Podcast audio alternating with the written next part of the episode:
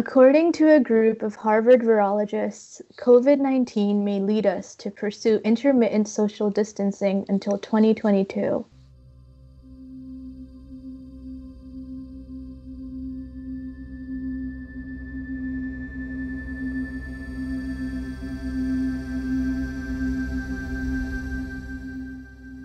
Police have cordoned off areas near Milan and Venice where about 50,000 people live. In Venice, where this is normally carnival time, the party's over, canceled days early. The masks have changed, and people are getting out of town and you're looking down at the crossroads of the world, Times Square, 7th Avenue and Broadway, where they meet. And even on a normal weekday, you would see nothing but buses and cabs and cars and people trying to fight for space to get through this area. And of course, now you can see only a few cars going through the area, only a few people. But maybe this doesn't have to be the case. After all, medical professionals all around the world are coming together to develop an effective vaccine. An experimental coronavirus vaccine was administered to a human test subject in Seattle today.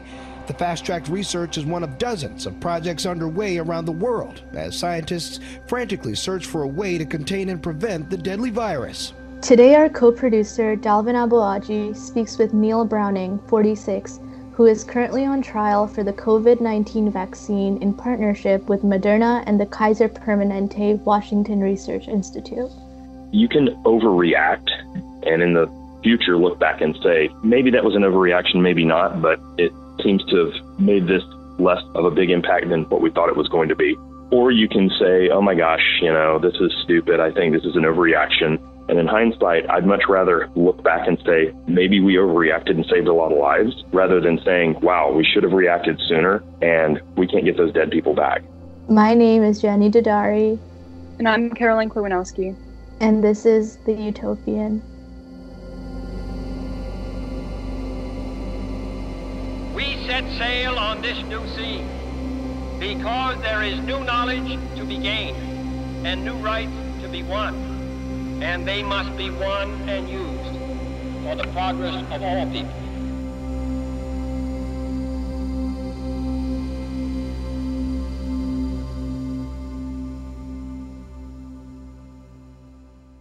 You live and work in the Seattle area, is that right? I live in the greater metropolitan Seattle area, and I'm a network engineer by trade. Uh, I've lived in the Seattle area for about 27 years. I'm originally uh, from the southeastern U.S. How did you initially find out about the vaccine trial at Kaiser Permanente? So, um, this was late February, early March time frame, and uh, buddy of mine that I worked with many, many years ago in IT had made a post on his Facebook wall about the coronavirus and how it's basically not going to be contained and how it's sweeping through everything since people can be asymptomatic, but it's still able to be spread. So without enough testing, we're not going to know how far it's gone. I made a response to it, and we had a little back and forth discussion about it on Facebook. And later that evening, he texted me um, and said, Hey, you know, how's it going? I said, Oh, pretty good. How are you? And he goes, Well, I see that you are expressing interest in this, and I came across where Kaiser Permanente is doing a study for it. If it's something you're interested in, I can send you an email address that you can send information to, and they'll contact you if they're interested in having you for the trial. I said, Yeah, that's definitely interesting. I'd like to know a little more about it. So yeah, go ahead and shoot me that information. That night, he sent me a text with an email address and said, just, you know, shoot them your phone number and name, and they'll get back to you if they're interested. And the next day, I got a call from someone who took down my name, age, that kind of stuff, because they had certain requirements for both health and age uh, before entering the trial. And when I asked a little more about it and learned what it was all about, I said, sure, I'll, you know, go ahead and throw my name in the hat. And they went ahead and signed me up went through my medical history to uncover any underlying issues that might be a problem for being one of the initial vaccination trial volunteers. Read through a whole bunch of boilerplate type information on what the time commitment would be, uh, the timeline of the entire trial, risks and things like that that I needed to be aware of, and said if it sounds good, then I can go ahead and uh, come on in. They'll do some blood work uh, do a full physical on me and have me sign some paperwork to know that I understand what the risks and time commitments are. And if the blood work comes back clean and I look to be in good health, then they would offer to enroll me in the program. So you weren't concerned going in? Did you ever worry about how it might affect your health in any way? Well, I knew I was healthy, but I mean, you know, I'm a father. I have uh, little girls, and I don't want to abandon them by doing something that would put my life at risk. So I did, you know, a little bit of research about it after they sent me some information about how this would work. And I felt comfortable enough um, after doing a little bit of research into what this was and how it was working that this was a minimal amount of risk to my health, but obviously a potential huge benefit to the entire world's population of human beings. What was it like actually getting the vaccine itself? When and where did you get it, and how did it make you feel afterwards? So I had to go in. Um, as I said, I had to go in a few times um, for a physical, sign paperwork, um, take some blood, and they had to make sure that I was completely healthy and wanted to be a part of the program before it went down to the time when I was getting the vaccine. After everything came back and they said, "Yeah, you're good to go if you'd still like to participate," I said, "Sure, let's go ahead and do it." And they set up the first um, vaccination on March 16th. Uh, so I drove down to downtown Seattle to a building where Kaiser has their immunology research center at and did another physical that morning. They took my temperature, blood pressure, listened to my chest, you know, a little bit of a physical, made sure I hadn't felt sick or had a fever within the last 72 hours, and then uh, let me sit in the room for a few minutes. And uh, pharmacist came up with the needle and just gave me the injection in my arm, just like getting a flu shot. It hurt less than flu shots I've gotten in the past. It felt almost like nothing. Then they had me stay there for about an hour to make sure I didn't have any weird immediate reactions. Um, checked my blood pressure, heart rate, everything again. Said, yeah, you're looking good. There's no discoloration at the injection site. Doesn't feel painful, red, itchy, swelling. So you're good to go home. And I said, all right, great. Honestly, it was a big amount of underwhelming experience. There, there was a very, very slight amount of soreness in my arm at the injection site the following morning when I woke up, but that disappeared within, oh, probably five minutes after I woke up and got moving around and got the blood flowing. Now, this isn't like a flu vaccine, right? It's using a whole new process that uses the virus's own genetic material. Is that correct? Correct. There is no dead or weakened strain of this virus in the vaccine. Um, yes, it does use messenger RNA, which is basically like a set of instructions. Viruses are either made of DNA or RNA.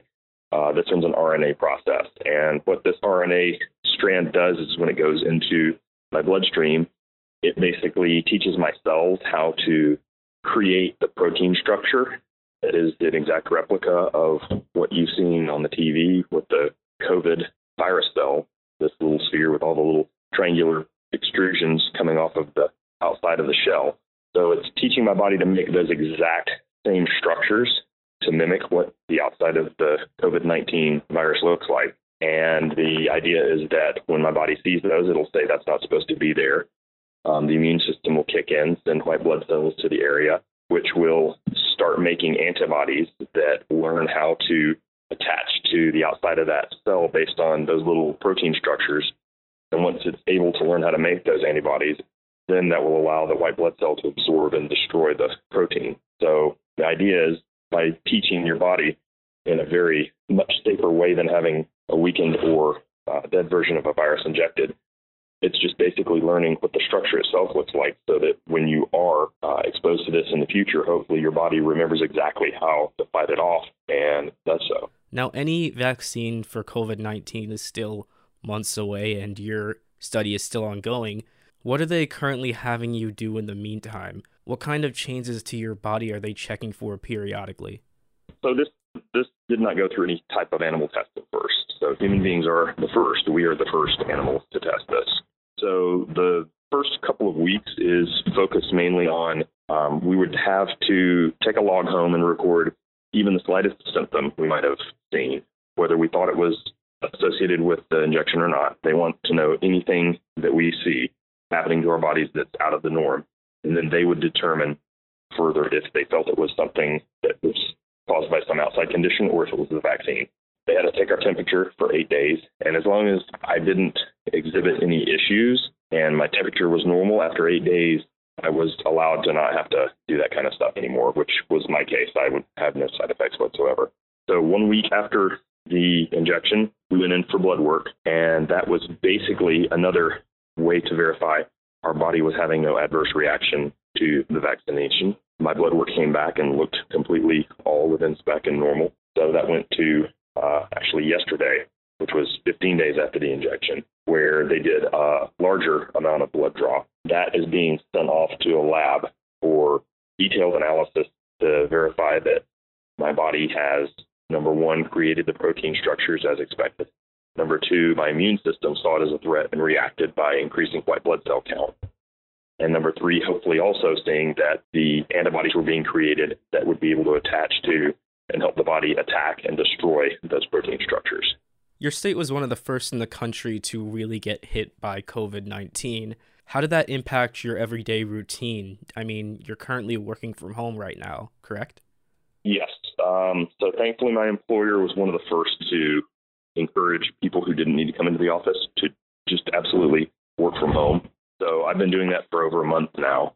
Our school district was actually the first in the country to, even before the governor recommended it, proactively just say, we're not going to have the kids come to school. We're shutting down completely. Um, at the time, a lot of people really were critical of that and felt it was a huge overreaction. In the weeks following, it became apparent that that was the right reaction. And they now have a basically uh, migration of the classroom to the cloud where the kids have Zoom virtual meetings with their uh, classes and teachers.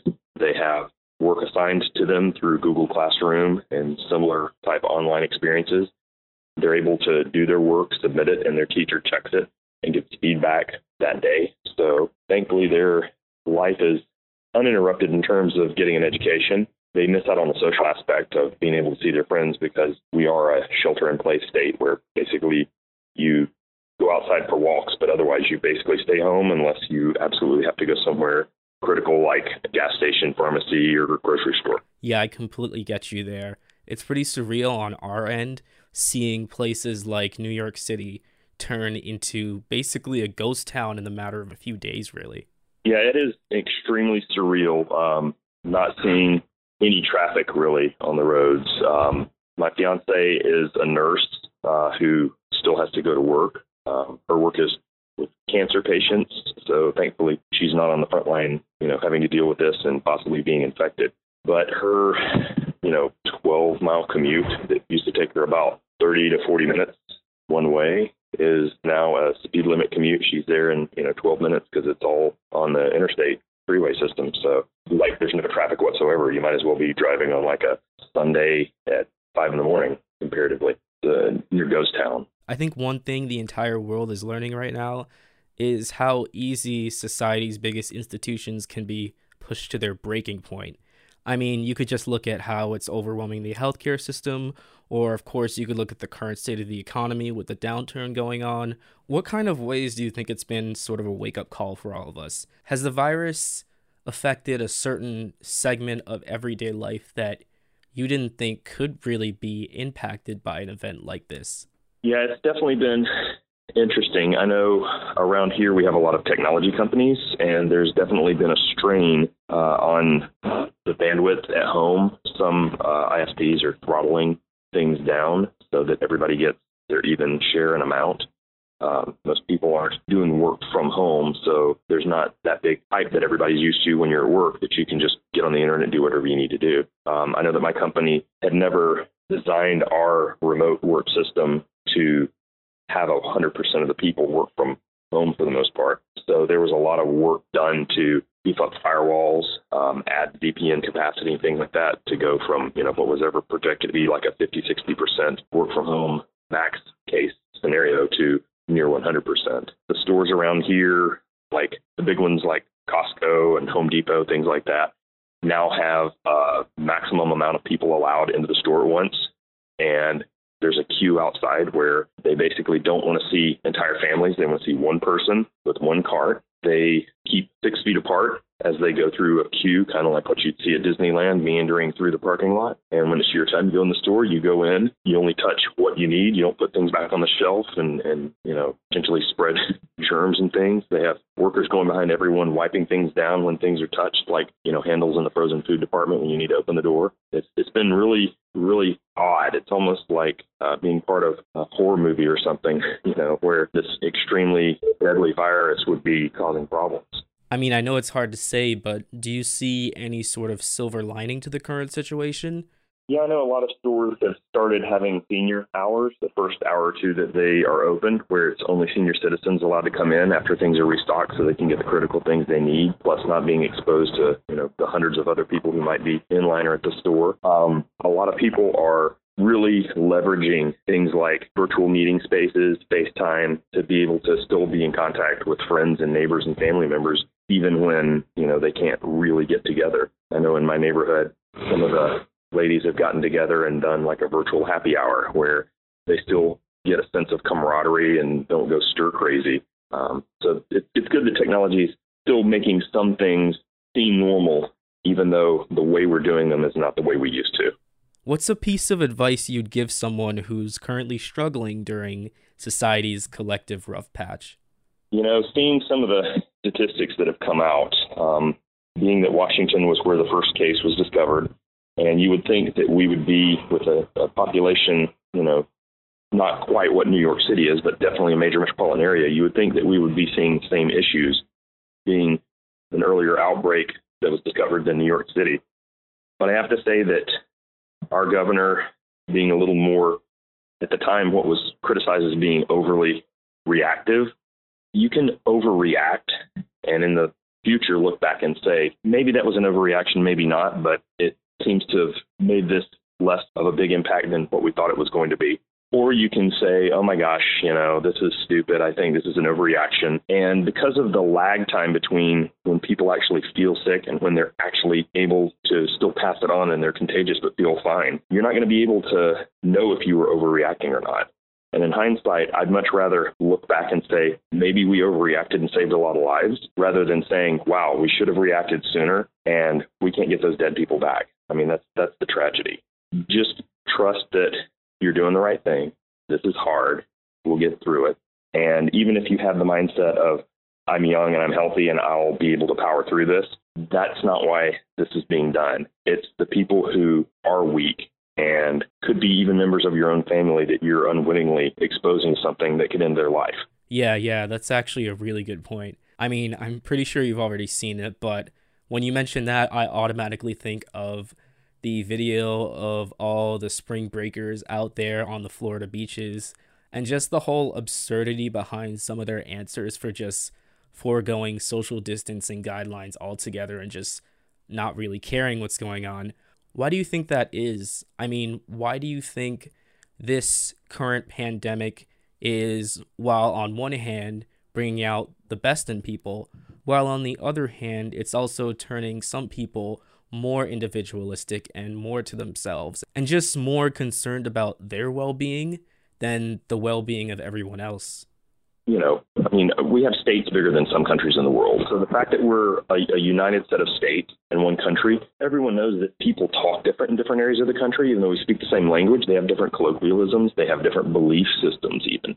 Some areas are more liberal, some are more conservative. And it's helping really showcase the differences in thought process behind how people are digesting this and taking it to heart. And as far as, you know, whether or not it's an overreaction and whether or not, you know, this is something that's stymieing my individuality and my ability.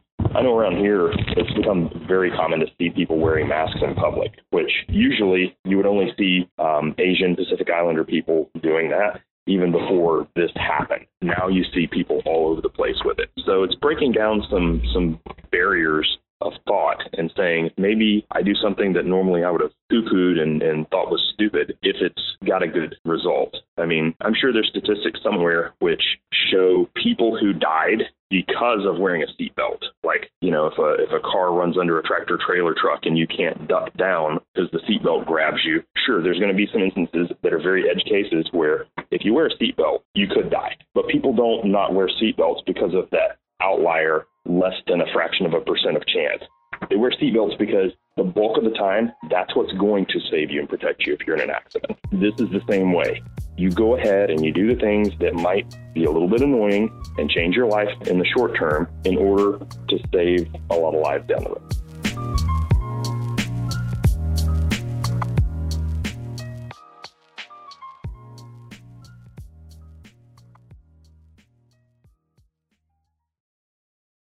We recently checked up with Neal a few weeks after I talked with him, and he's doing all right overall.